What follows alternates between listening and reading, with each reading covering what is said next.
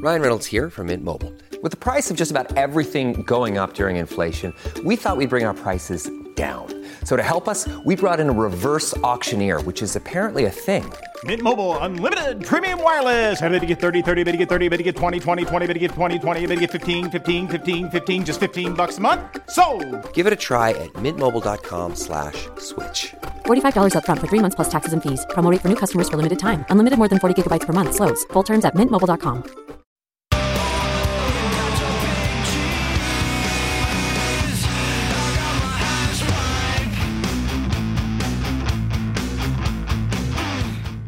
there you go. Some mood music for you, shall we? Get you into the. Uh... Is that a pot song?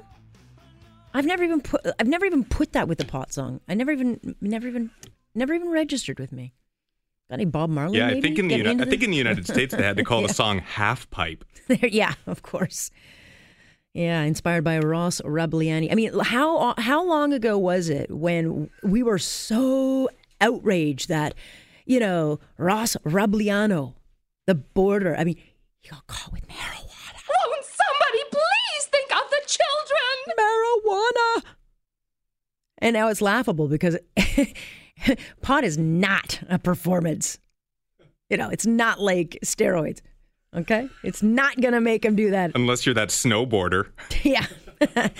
Nonetheless, that was then. This is now. And uh, this is a massive time in Canada. No question, we are going into a massive cultural shift in the next week. And Wall Street's top pot analyst uh, declared this morning that this market, that Canada, it's going to be way bigger than she predicted. Uh, Vivien Azer is the leading analyst in all things pot, and she and the others are watching Canada. And this is what she told CNBC this morning.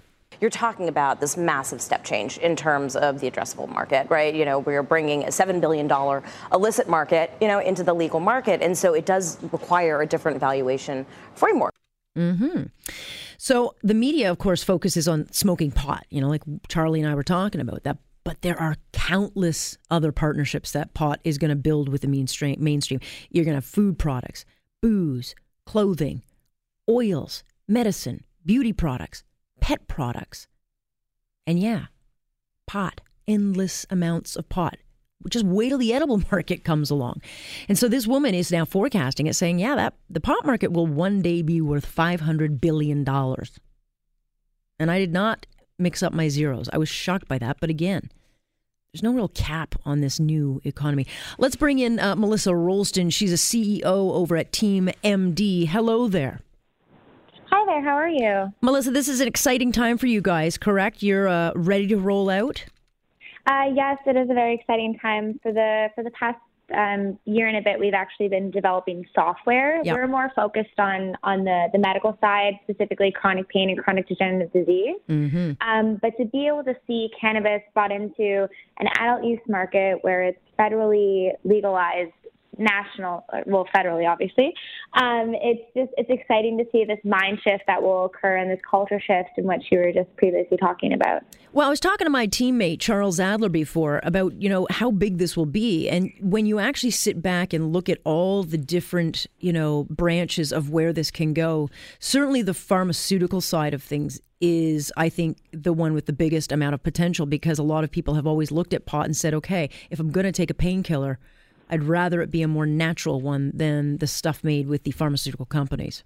Yeah, exactly. And and I mean, at, I'm basically what's happened over the past year since uh, the end of quarter one in 2017. We've actually seen a 60% increase in the amount of patients entering the medical cannabis market. So the end of quarter one last year, there was uh, just around just over 200,000, whereas now we have over 300,000. Um, so that's a significant increase in just a year. Mm-hmm. And as we move into adult use, there'll be a lot more people who, now that it's legal, will will maybe feel more comfortable talking to their physician about it, even though we have had a medical program since 2001 in Canada. Sure. And do you get the sense that, I mean, are doctors changing their attitudes about it? And, and uh, in time, will it just become one of these things that when you go to the doctor, they'll give you a choice of saying, would you like a pot kind of product or a, a cannabis product? Or do you want to, you know, is that how it'll go?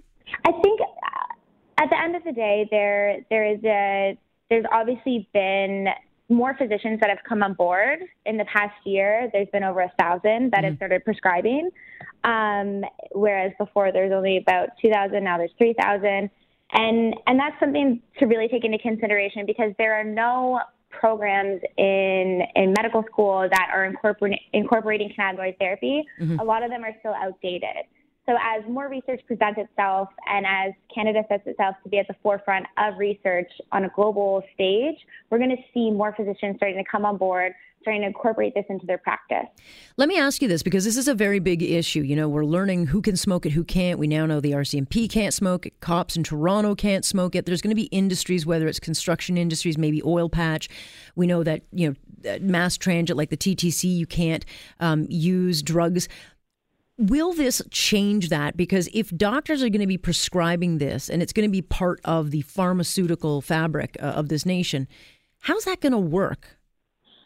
You know, there are certain cannabinoids that are non intoxicating or not psychoactive, such as CBD, which I'm, I'm sure everybody has heard quite a bit about, cannabidiol. Mm, no, I've never, I've never heard about that. You've never heard of No, I have not. I mean, look, I think most people just think of THC when they think of pot. You know, that's the the main thing. Yeah, so CBD is referred to a lot um, in terms of pediatric patients and, and pediatrics using cannabis for their epilepsy or their neurodegenerative diseases. Um, and this is a, a cannabinoid that is non psychoactive, but it still presents tons of therapeutic benefits, such as anti inflammatories. Um, and, and that's something that I think that is really going to be looked at for people that are in those types of jobs, whether they're either TTC drivers or they're cops. Um, in our clinic, we actually had a, a large number of Durham Regional Police who were on leave who uh, were using cannabis. They were prescribed it. They were recommend. They were referred by their psychologist, um, and they were either not on the field, but they were at the desks, and they were able to use the CBD during the day, and in the evening they would incorporate CBD into their treatment regime in order to be able to sleep at night. So is this is this the same uh, product that um, let's say our veterans would use for PTSD, or if someone had PTSD, they would use this particular one without the whatever it is. I don't know what's the word you're using. Uh, so CBD There you go. cannabidiol is is non-intoxicating, whereas THC would Yep. be the the psychoactive component. Um, so a lot of times, what people will do when when they are, are working citizens and they have jobs is they'll they'll figure out what's the best way to medicate. So a lot of times, people will, will stick with CBDs during the day to either mitigate their pain or reduce their anxiety. So, for example, the Durham Regional Police, a lot of them had um, issues with PTSD or they were depressed. Um, they had high levels of anxiety.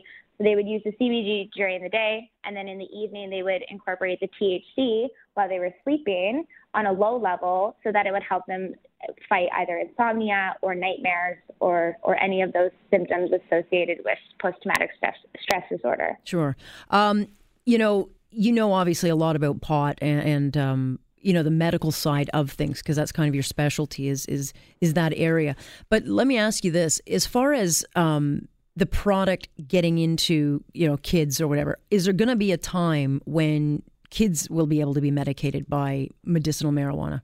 Well, there's actually pediatric patients that are presently being medicated with um, cannabis. There was a large study that was just released on Dravet syndrome from sick kids, um, and and I think that it's very promising. There there are tons of pediatric patients that I've encountered through the the many years of being lucky enough to be involved in this industry, um, and just to see the the, the dramatic difference in their quality of life when they've been able to switch from the traditional pharmaceuticals to the cannabinoid therapy approach is just astonishing. Yeah.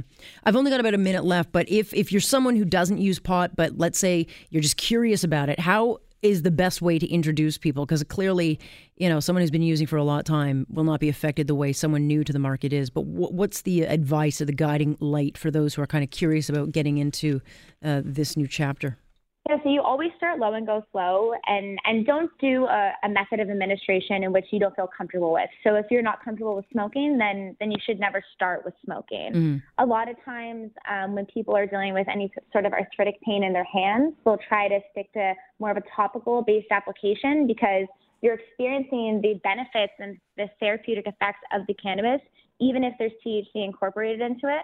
However, you're not going to experience any psychoactivity because it will not break through the blood brain barrier. Well, that's no fun. No, I'm just kidding. I'm just kidding. Just kidding. Just Hey, at least they get to learn the benefits. Well, that's right. There you go. Well, we'll have you on ag- again because there's a ton of questions and a, a ton of unknowns, and I know people are curious about it. So I appreciate you coming on. Thank you for your time. That is Melissa Rolston, CEO over at Team MD. And I got to be honest, I, I've never, I've never had access to so many people in one area. It is unbelievable. you can definitely feel the buzz in, in this because they are just like, do you need a special risk for this or an expert for that? I am like, I literally could do pot stories for the next thousand days. I'm Alex Pierson. This is On Point here on Global News Radio.